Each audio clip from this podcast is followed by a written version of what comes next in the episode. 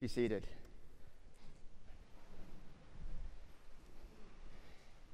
This is a truly momentous occasion. I've been here almost 30 years, and I do not recall ever hearing a sermon about Jael and the tent peg.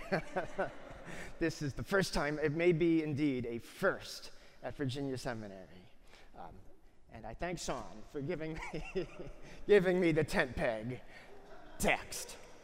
Now, of course, to do a good job with this text, I had to consult a few experts, and fortunately, Professor Marty came to my rescue because one of her students, she has a class where people write hymns, and one wrote a hymn on Jael and the tent peg.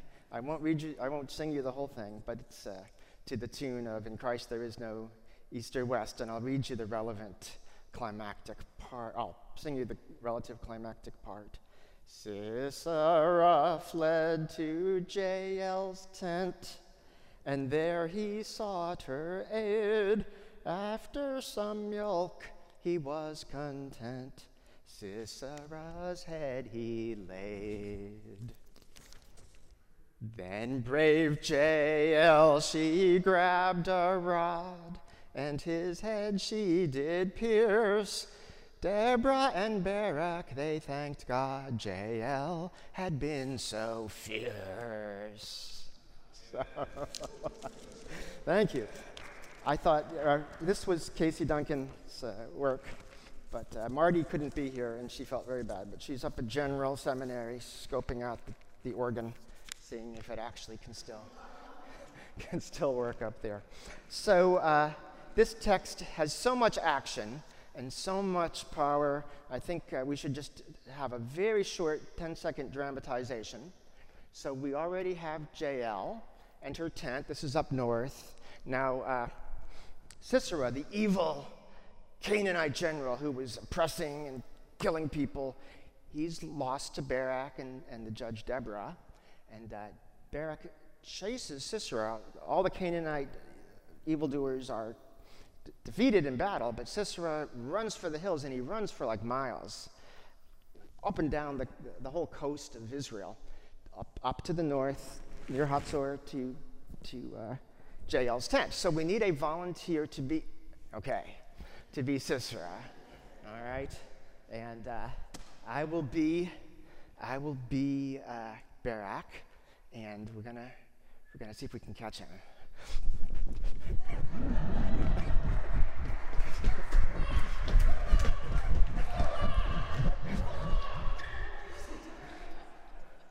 Now, Notice the Hebrew. There's a lot of Hebrew uh, clues to the humor of this text. And one is the command turn aside, turn aside, which is Sarah, Sarah, Sisera. So she knows who he is.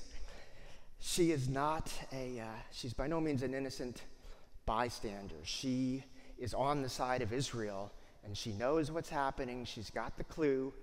And uh, like our saint today, Thalka, she is a fierce and brave woman. Because normally, after a battle's over, if a warrior enters a woman's tent, it's not the woman who's overpowering the, the hero, but it's the hero who's probably going to rape and kill the, the woman in the tent. So she's incredibly, incredibly brave. And also, Jael has a stake in this matter.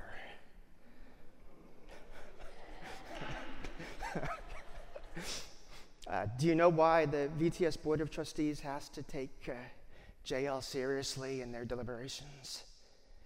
She's a stakeholder. um,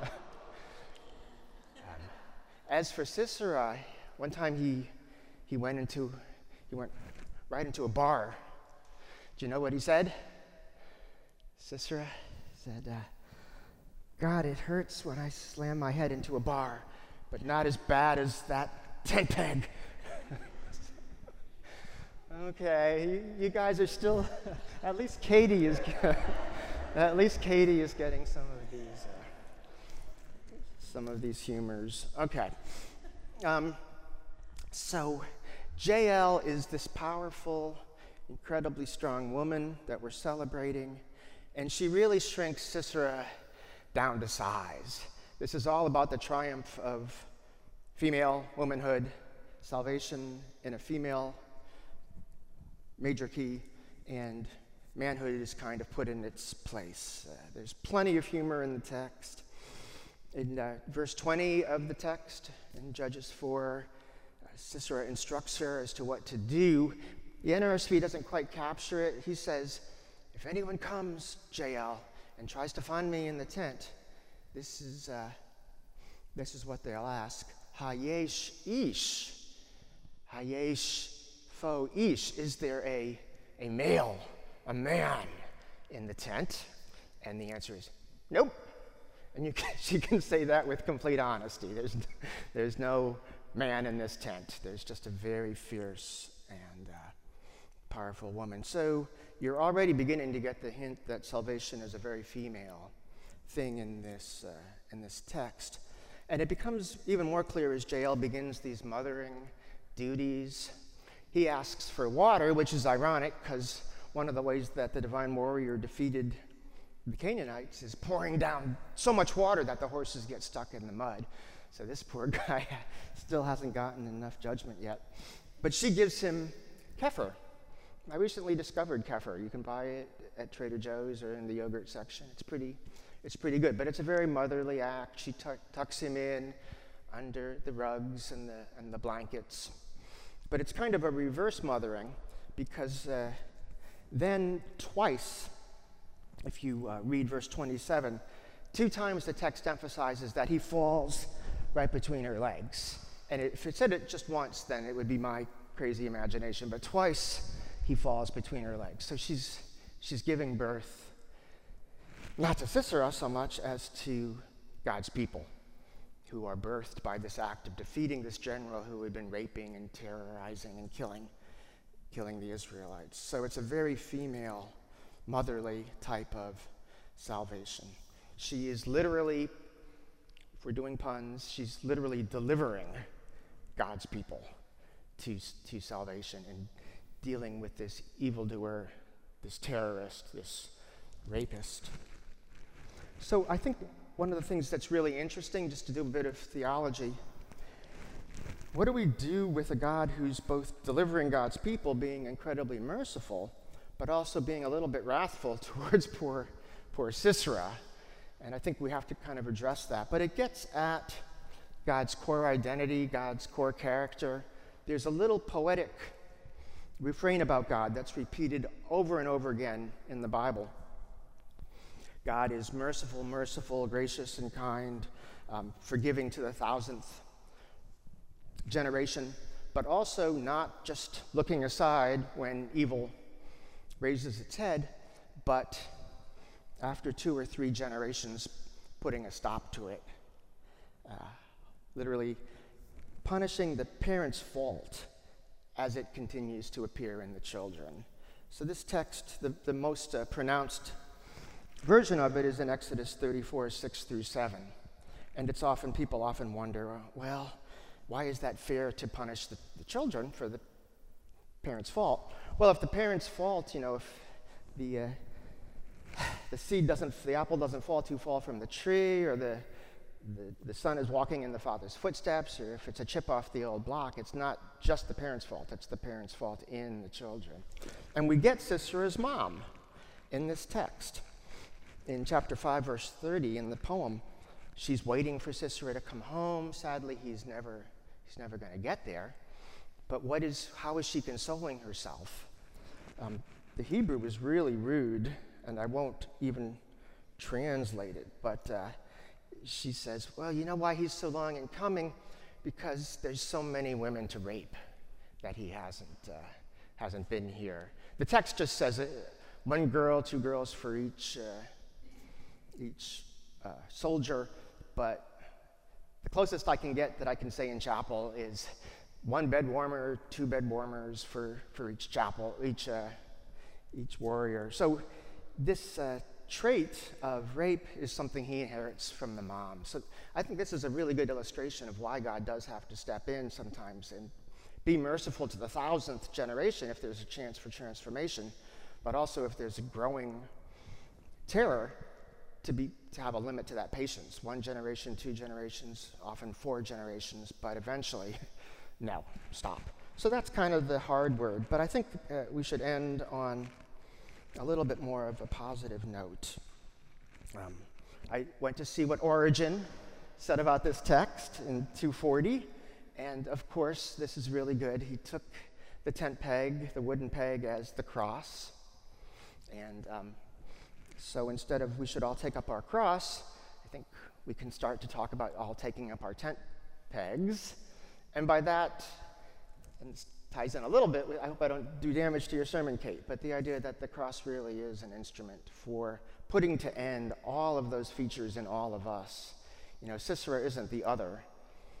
Sisera is what all of us have as a shadow inside of ourselves. take up that tent peg, put that, put that down. But also, a take home, I think, is this model of mutuality. Even uh, in the person of a stranger, a foreigner, a woman, she's not Hebrew, she's not Israelite, she's Kenite, she's powerless. Why does God deliver Israel from a foreigner, from a woman, from somebody who's marginal or, or peripheral, it's just impossible to ever say that the God of either testament is playing favorites with ethnicity, playing favorites with race, playing favorites with gender. Because time and again, God purposely delivers through the other, through the foreigner, through the one who's, who's different. And that holds up the other and commends the other, the foreigner, the peripheral, to our love and, and care. And again and again, as with folks like Rahab, uh, as with folks like Ruth, it's the foreigner, the other, who most, identif- who most exemplifies these virtues of covenant mutuality. And so Jael putting her own risk, her, her, possibility of her own violation, her own death at, on, the, on the margins. She's the one who sides with Israel to defeat this rapist. And even her name, if you play a little bit with the Hebrew, so I've got to get all of my, uh, my plugs for taking Hebrew in. I've given you at least four. Here's the fourth one. She, she's called the Ashet Hever. The Ashet Hever is uh, the most common NRSV translation is the, the wife of Hever the Kenite. But Hever, those of you who've taken Hebrew with, with me, one of the first songs we, we learn is Shalom Hevarim, Shalom Hevarim. Peace, um, unity, uh, mutuality, O comrades, Hevarim, co vassals, those together under, under God. So she is not just the wife of Hever the Canaanite, but in her own right, she is a co-vassal woman, a mutuality woman. That's what, that's what this little phrase means if you learn a little Hebrew. And I think that's, the, that's one of the take-homes. And it's not something that we possess as Episcopalians or as the rich or the privileged, but it's something that we can learn a lot about from the other, from the peripheral, from those of other gender identifications. And I think that's a real blessing. Amen.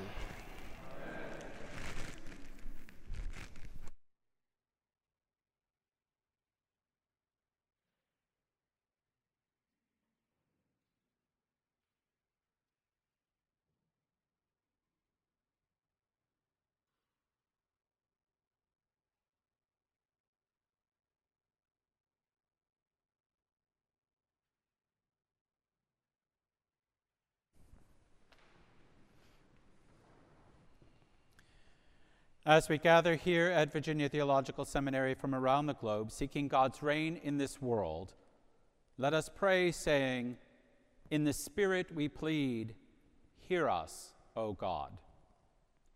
O God, we give thanks for the many blessings of this life, especially for the beauty of all creation. In the Spirit we plead, Hear us, O God. O God,